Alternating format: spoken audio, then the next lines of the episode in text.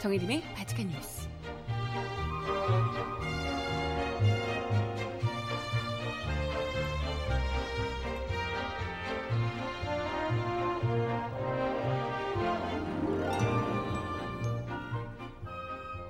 여러분 안녕하세요. 바칙한 뉴스 정혜림입니다.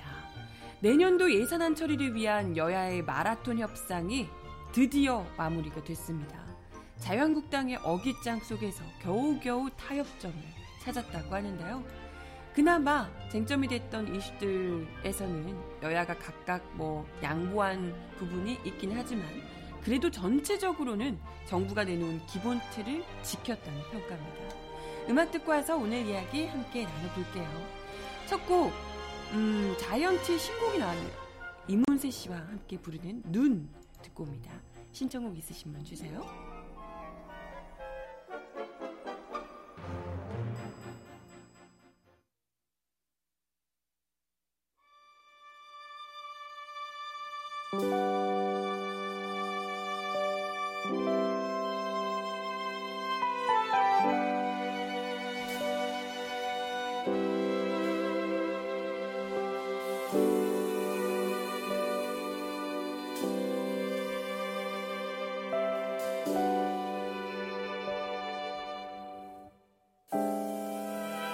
내일 아침 하얀 눈이 쌓여 있었음 해요.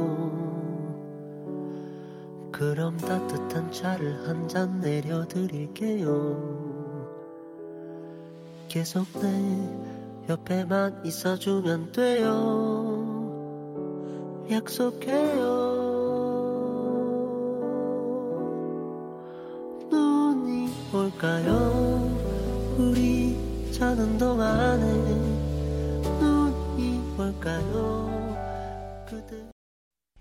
오늘 중부지방에 눈이 온다고 그러고 다른 지역에서도 눈 또는 비가 온다고 하던데 날짜를 맞춘 건지 오늘 신곡이 자이언티가 이문세 씨와 함께 부른 눈이라는 노래 신곡으로 나왔더라고요. 네, 첫 곡으로 따끈따끈하게 소개를 드렸고요. 오늘 이야기 나눠보겠습니다. 어제 제가 그 자유한국당이 예산안 처리를 또 어깃장을 놓고 있다 이야기를 드렸었는데 어떻게 마라톤 협상 끝에 드디어 마무리가 된 모양입니다. 예산안 법정 처리 시한이 이틀 지난 어제 국회의원회관에서 잠정 합의안을 도출했고요. 이 합의안이 각 당의 의원총회를 거쳐서 확정이 되면 오늘 본회의에서 처리가 될 예정이라고 합니다. 나름 이 잠정 합의안에 보면 조금씩 아쉬운 부분들도 있지만 여야 각 당이 서로 제시한 대안에서 어떻게 할 수 있는 한 최대한 절충점을 찾은 것으로 볼 수 있을 듯합니다. 그래도 큰 틀은 그나마 좀 지켰다 이렇게 해석할 수가 있는데요. 우선 가장 큰 쟁점이었던 공무원 증원 규모 9,475명 선으로 의견을 모았다고요. 당초 정부안이 12,221명 수준이었는데 일단은 야당의 반대에 부딪혀서 10,000명 규모로 낮춘 협상안을 제시를 했습니다. 일단 자유한국당에서 6,000-7,000명 정도 증원을 요구를 했었고 너무 거의 절반 가까이 절반 정도 수준이었던 거죠. 국민의당은 8,000-9,000 정도 수준이었는데 거의 국민의당 중간이었던 국민의당하고 비슷하게 된 듯합니다. 결과적으로 여야 양보안의 절충점 수준이 됐다라고 할 수가 있는데 아니 근데 이게 적당히 절충한 수준으로 해야 될 문제인가 싶은데 어찌됐건 자유한국당 같은 경우에는 공무원 증원 규모에 대해서는 유보적인 입장을 밝혔다고요. 근데 어쨌든 자유한국당이 그러든가 말든가 넘길 수 있을 듯 하고요. 일단 공무원 증원 문제 같은 경우에는 일자리 창출이라는 이 문재인 정부의 핵심 공약과 직결되는 문제입니다.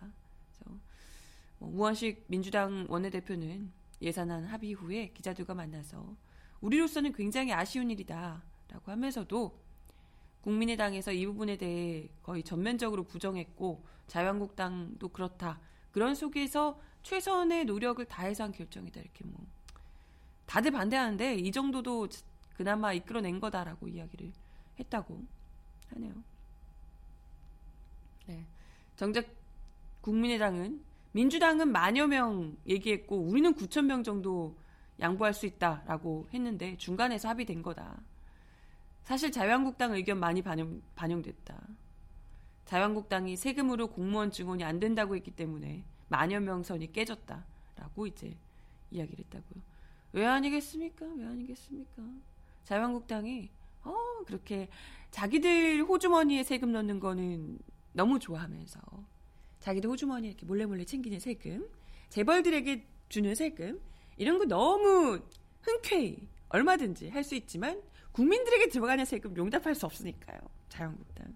뭐 지금도 이미 공무원 수 증원 9,475명에 저희는 동의할 수 없다라고 하며 본회의 표결에서 찬성을 던지기 어렵다 뭐 이런 이야기라고 입장을 밝히고 있다고 하네요.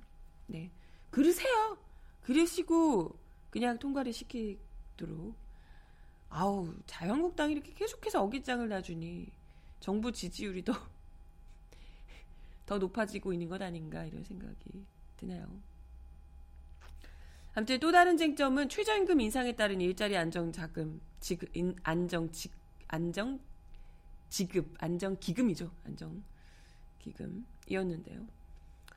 이 예산이 최저임금이 내년도부터 7,530원으로 인상됨에 따라 어려워질 영세 중소기업 및 소상공인에게 2조 9,707억 원을 지원해주는 예산이었습니다.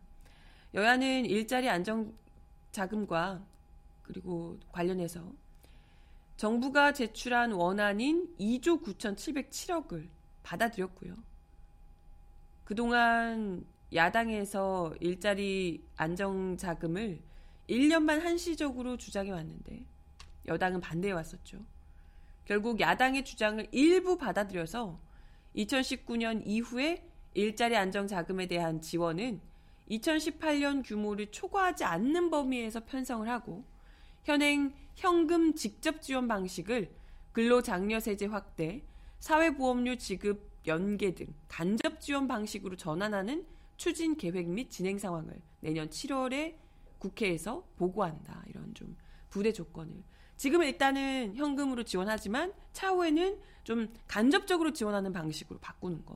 뭐 이런 걸 좀 이제 계획을 세우겠다. 이런 걸로 이제 바꿨습니다. 괜찮네. 이 정도면 괜찮네요.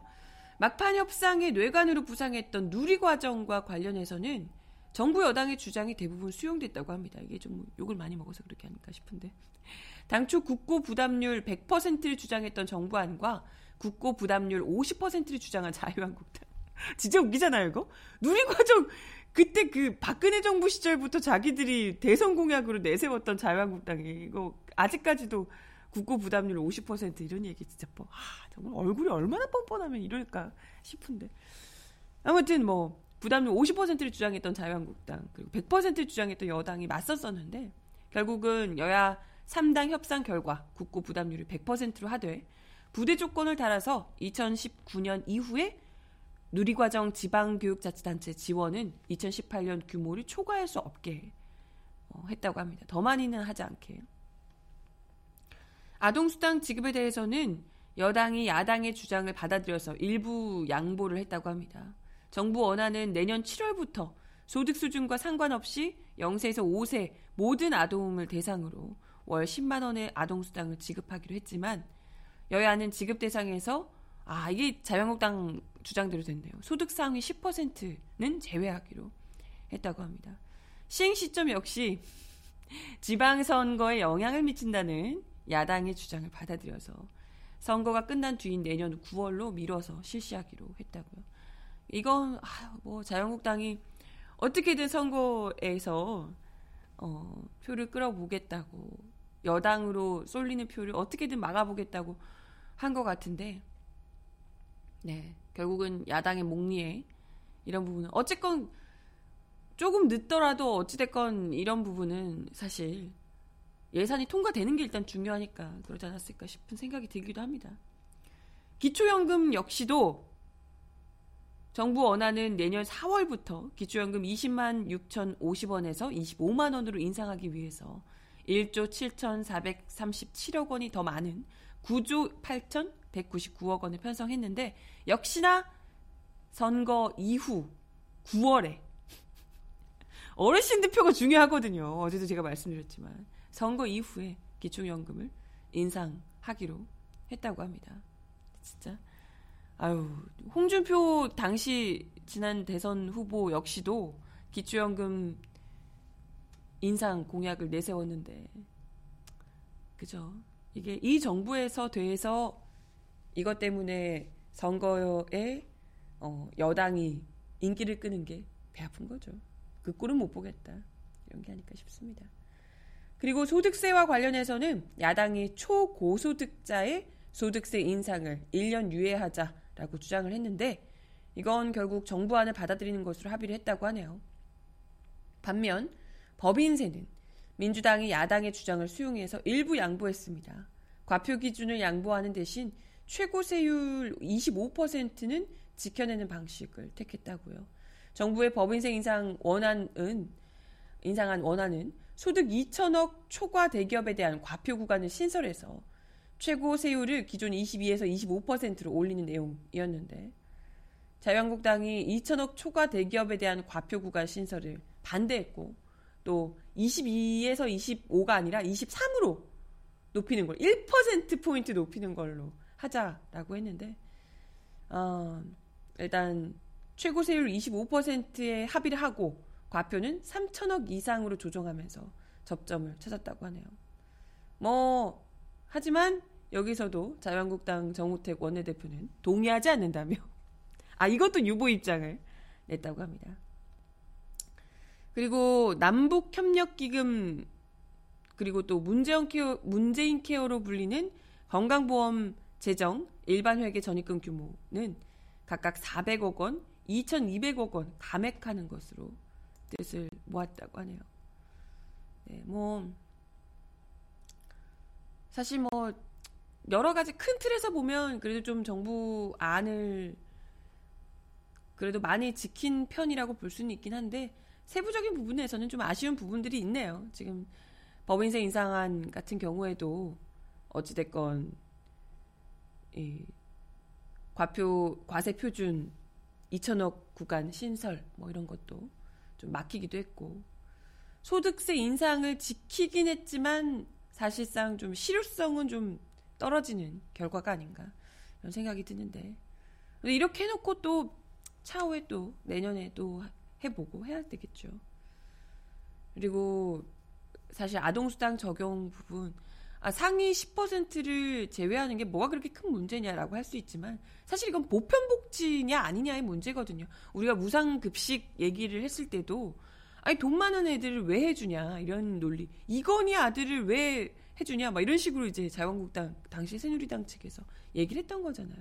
근데 그런 문제가 아니라 이걸 어쨌건 그 무상복지가 그러니까 보편적인 복지가 돼야 된다 이런 부분이고 사실상 그리고 이런 얘기도 하더라고요. 상위 10% 걸러내면 돈이 남을 것 같지? 근데 상위 10%를 걸러내기 위해서 심사를 또 해야 되고 실사를 해야 되고 이런저런 누수를 또 감안해야 된다는 거예요. 이런 비용을 생각을 하면 차라리 그냥 상위 10%에 대해서 세금을 더 걷는 편이 더 걷고 이런 복지는 똑같이 해주고 이게 오히려 더 훨씬 더 합리적이다라는 건데 이런 부분들은 그죠 야당의 발목 잡기일 뿐이다라는 얘기가 나올 수밖에 없고요. 그리고 또 공무원 증원이나 최저임금 인상 차원에서는 물론 좀 예산안이 매년 의결하는 거니까 이번 협상만 놓고 단언하긴 어렵지만 어찌됐건 정부에서 내세웠던 12,000명 공무원 증원이나 그리고 최저임금 이런 인상에서도 좀 더 물러선 부분이 없지 않아 있어서 좀 어찌됐건 최저임금 인상 속도를 좀 늦추게 되는 이런 효과를 어쨌건 자유한국당에서 결국은 이렇게 딴지 걸기로 나온 거 아니냐 이런 이야기를 할 수 있을 듯합니다.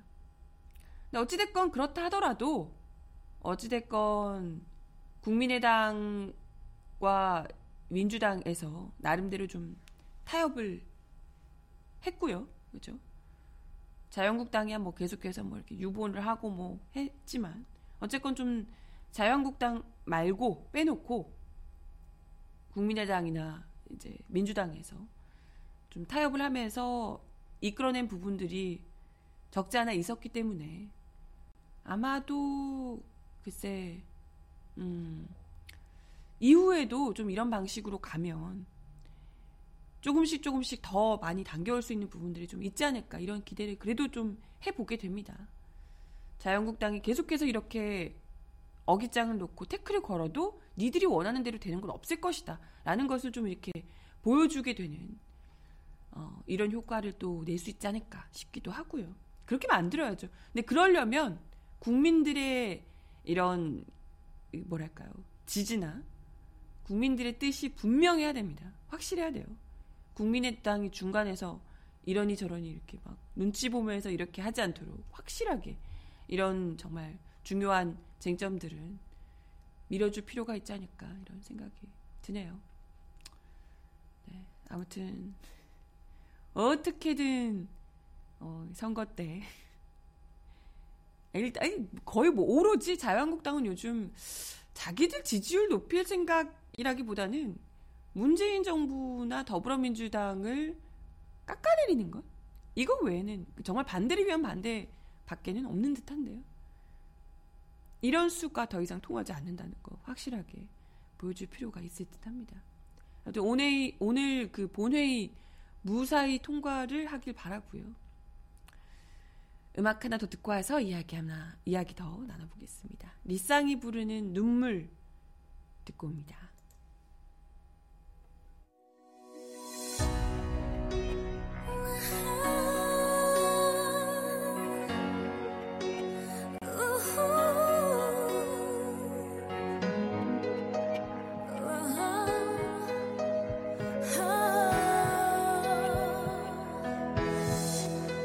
네가 떠나고 늘 슬프다.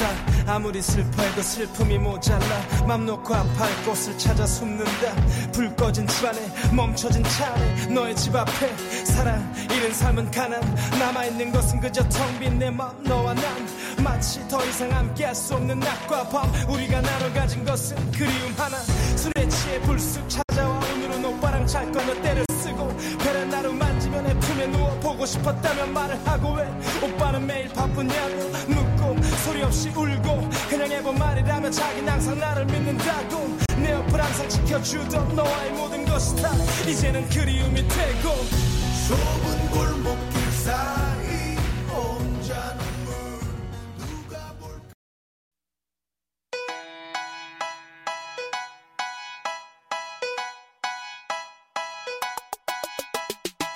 Look inside 이 사람 왜 이럴까요?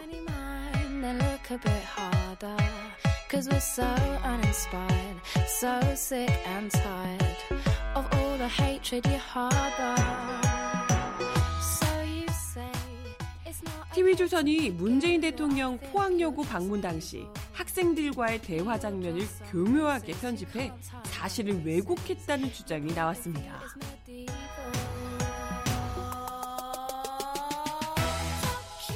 지난달 25일 문재인 대통령은 지진 발생 일주일 만에 포항 지역을 방문했는데요. 첫 방문지는 포항여고.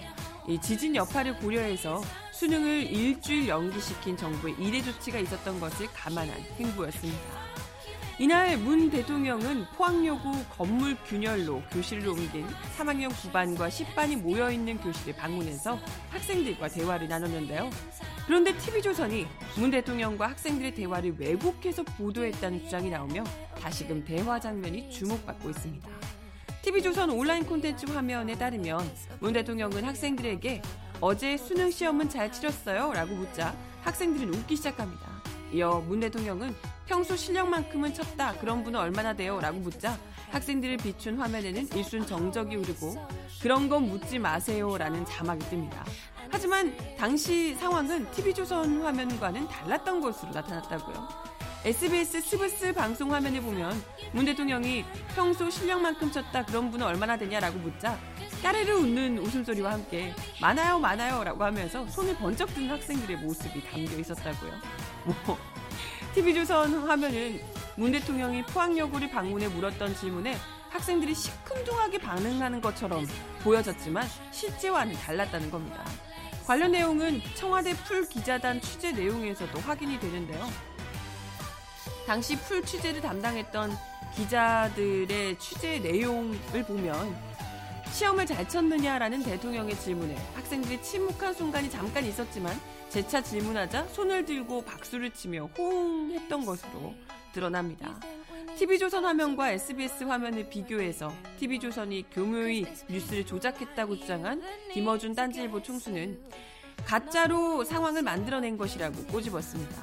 김용민 평론가 역시도 TV조선이 사실을 얘기한 것 같지만 편집된 사실이다라고 지적했습니다. 이에 대해 TV조선 디지털 뉴스부 관계자는 문재인 대통령이 첫 질문으로 평소 실력만큼은 쳤다 그런 분 얼마나 되냐라고 묻자 여러 학생들이 동시에 작게 웅성거리며 즉답을 못했다. 이 첫 번째 질문에 대한 학생들의 반응을 그런 건 묻지 마세요라는 자막으로 처리해서 재미적인 요소를 더한 것이라며 아하, 해당 영상 콘텐츠 내용의 핵심은 문재인 대통령이 포항여고 학생들을 격려하러 간 자리에서 발생한 에피소드를 재미있게 구성하고자 한 취지로 제작된 것이다. 제목도 엑소보다 문재인으로 작성한 만큼 당시 문 대통령을 반기며 환호하는 아이들의 분위기를 주로 해서 만들어진 콘텐츠다라고 해명을 했다고요. 근데 왜 애들이 이렇게 시무룩한 표정을 짓는 모습을 굳이 거기에 넣어서 글쎄요. 재밌게 보이려고 한 것 치고는 그닥 안 재밌었던.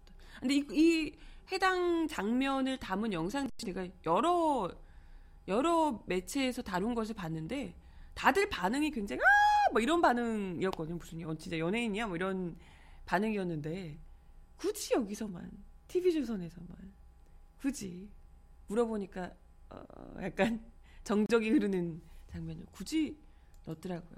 아니 물론 그런 장면들이 있었을 수 있겠지만 그 편집된 걸로만 봐서는 좀 시큰둥한 반응을 보이는 것 같이 느껴지는 부분이 있어서 얼마나 조작되는 뉴스가 얼마나 위험한 것인지를 의도적으로 조작하는 뉴스가 얼마나 위험한 것인지를 제대로 보여주고 있는 게 아닌가 이런 생각이 들었습니다.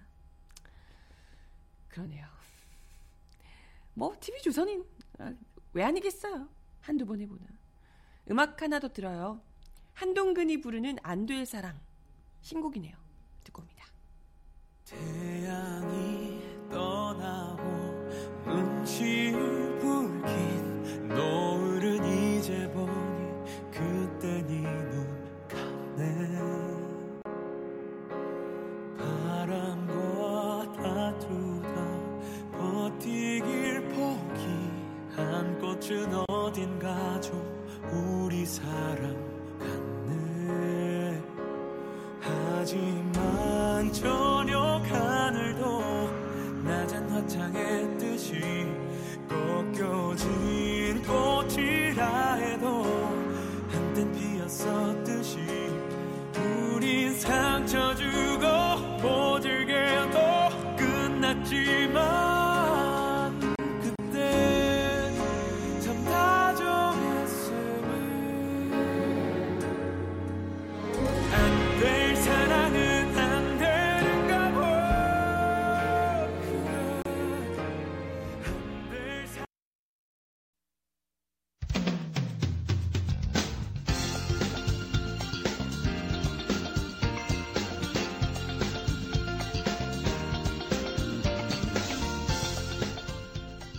정은아의 바칙한 브리핑.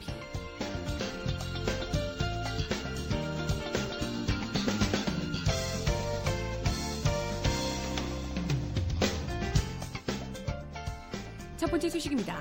2013년 대선 댓글 개입을 수사한 경찰의 수사 상황이 외부로 유출될까봐 당시 국정원이 경찰 인사에까지 개입하려 든 정황이 어제 확인됐습니다.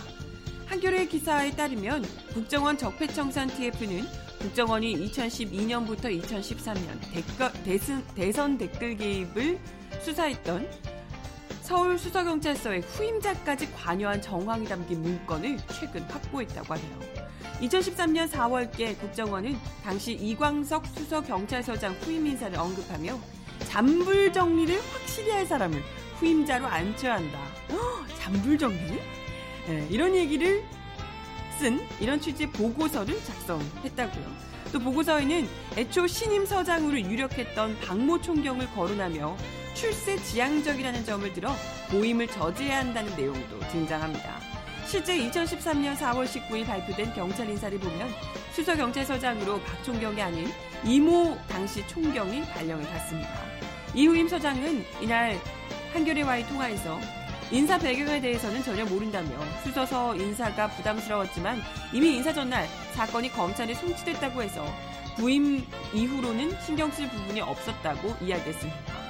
당시 경찰은 인사 발표 하루 전인 4월 18일 김하영 씨를 비롯한 국정원 직원 2명 등에게 국정원법 위반 혐의를 적용해 기소 의견으로 검찰에 송치했습니다. 국정원 TF 쪽은 당시 국정원이 혹시라도 경찰 내부에서 양심 선언을 하거나 기존 수사 내용이 외부에 유출될 수 있다고 보고 각별히 신경을 쓴 것으로 파악하고 있습니다. 같은 이유로 국정원은 서장뿐 아니라 수서경찰서 인사 전반에 각별한 관심을 기울이며 후임 인사 대책을 논의하는 내용의 문건을 수차례 작성한 것으로 전해졌습니다. 또 국정원은 경찰뿐 아니라 국정원 심리전단 직원들 역시 사후관리를 해야 한다는 취지의 보고서도 작성했다고 합니다.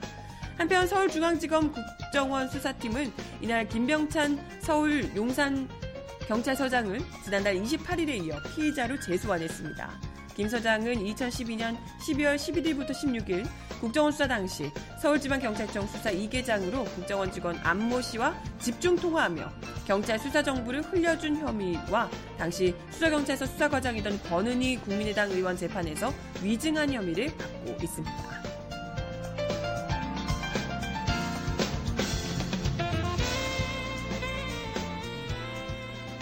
다음 소식입니다. 자유한국당 홍준표 대표가 어제 인천 영흥도 인근 해상에서 발생한 낚싯배 전복 사고와 관련해 해상 관제 사고라며 이런 사고에도 정부 여당이 관련 예산의 삭감에 퍼주기 복지에 사용한다라고 주장했습니다. 하지만 예산 삭감, 퍼주기 복지 사용 주장은 근거가 없는 것으로 13명이 사망하고 2명이 실종한 불행한 사고를 정부 비난에 활용했다는 비판이 나오고 있습니다.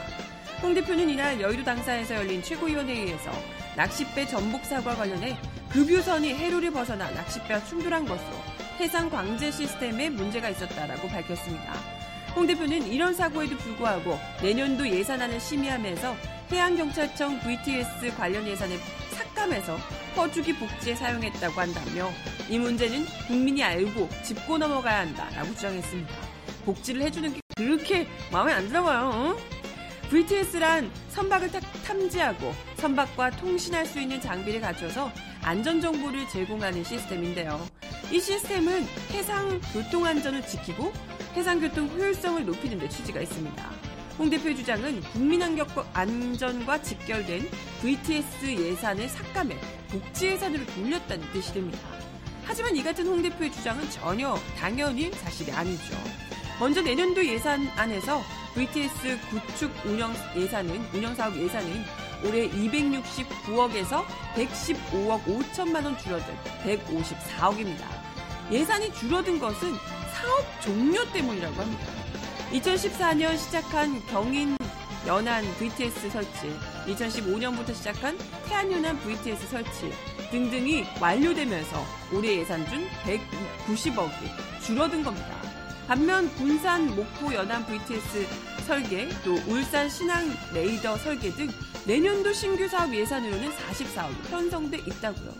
예산 총액은 줄어들었지만 완료된 사업을 제외하면 2018년도 예산이 VTS와 관련해서 늘어났다는 얘기입니다. 신규 사업 예산이 44억밖에 배정되지 않은 것은 이제 겨우 설계 단계이기 때문이라고요. 해경 관계자는 내년 예산은 대부분 설계비다. 상식적으로 설계비가 본 공사보다 예산이 적게 들지 않겠냐. 예산안 편성 지침에 따르면 설계비는 공사비의 6% 수준에 준해서 편성해야 하기 때문에 내년도 예산안이 줄어든 것처럼 보일 뿐이다. 설계 단기가 끝난 2019년에는 공사비가 반영되면서 예산 규모는 훨씬 더 커지게 될 것이다 라고 이야기를 했습니다. 밖에서 금액만 보면 예산이 삭감된 것처럼 보이지만 실제 관련 예산은 더 늘어난 것이라고 할 수가 있는 거죠. 네, 참 얼마나 겉만 보고 이걸 복지 예산 깎아내리는데 쓰려고 안달했는지 똑똑히 볼 수가 있겠죠.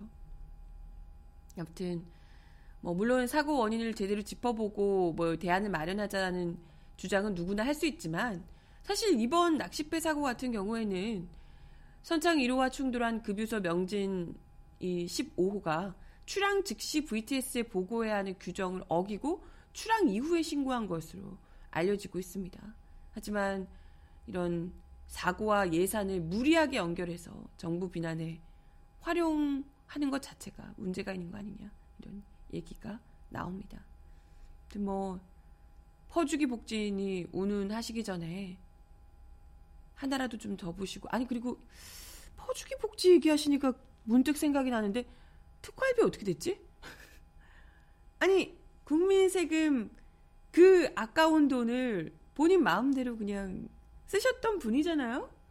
특활비 논란 어떻게 되셨는지 빨리 해명을 하셨으면 좋겠네요. 네, 이런 거나 좀 얘기를 하시고 그리고 그렇게 뭐 포주기 복지 어쩌고 하시면서도 정작 자유한국당 아동수당이니 기초연금 같은 예산안 처리 빨리 하지 못하도록 발목 잡고 선거 다 끝나고 하자고 이런 류의 얘기를 하고 있는 분들이 퍼주기 복지 운운하는 것 자체가 너무 정말 가당치도 않다 이런 생각이 드네요. 그죠? 음악 하나 더 듣습니다. 아이유가 부르는 이름에게 들려드려요.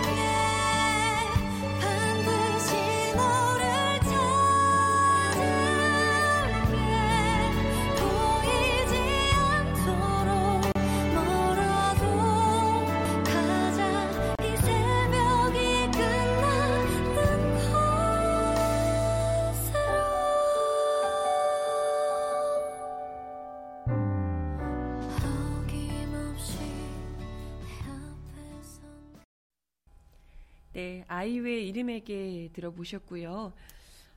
오늘 조금 있다가 드디어 특수활동비 1억을 국정원으로부터 받았다는 의혹을 받고 있는 자유한국당 최경환 의원이 검찰에 출석하겠다는 입장을 밝혔다고 합니다. 우후! 네, 바로 직전에는요.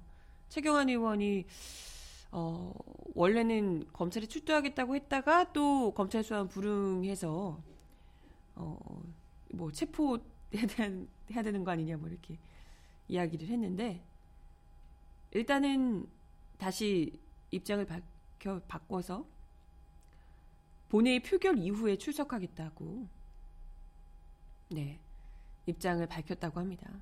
그래서 글쎄 이래놓고 또 또 말도 바꾸시는 건 아니 모르겠는데 아무튼 오늘 언론에 보낸 문자 메시지를 통해서 저는 오늘 본회의 표결 종료 즉시 서울중앙지검에 출석할 예정입니다 라고 밝혔다고 합니다. 원래는 10시에 서울중앙지검에 출석할 예정이었는데 11시에 국회 본회의에 참석해서 예산안과 부수 법안에 대한 표결을 한 뒤에 검찰에 출석해달라고 당 원내 지도부가 요청을 해서 당의 방침에 따르기로 했다. 이렇게 이야기를 했다고 하네요.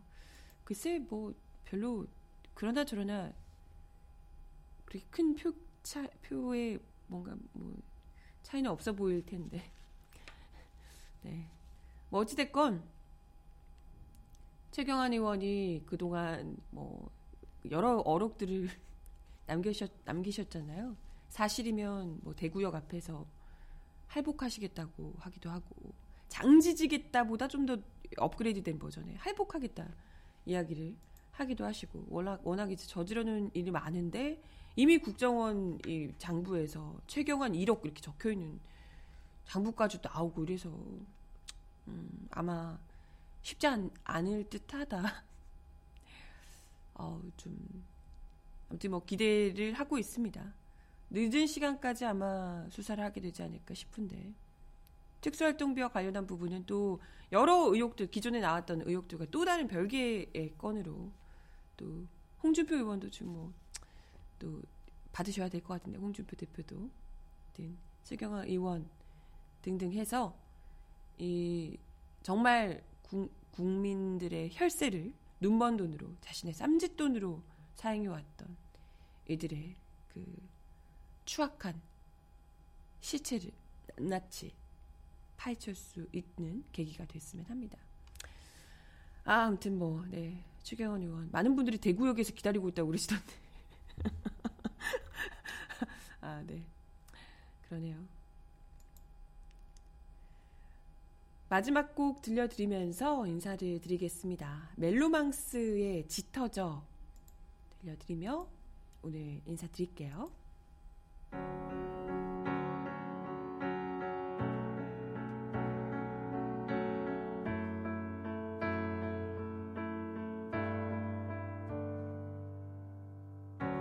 널 잊어보려게 속 노력하고 있어 괜히 더 즐거운 척 시간을 보내는 날 너 모르겠지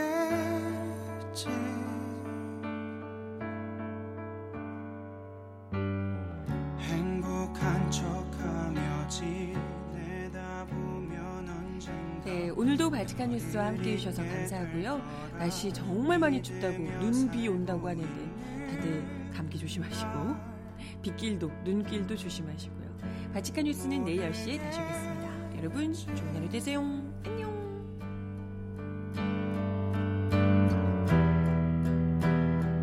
내가 노력해봐도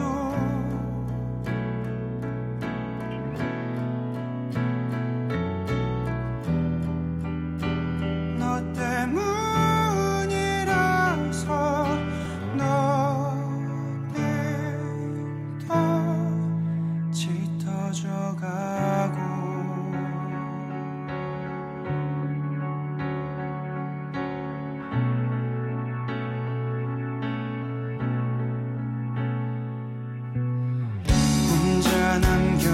시간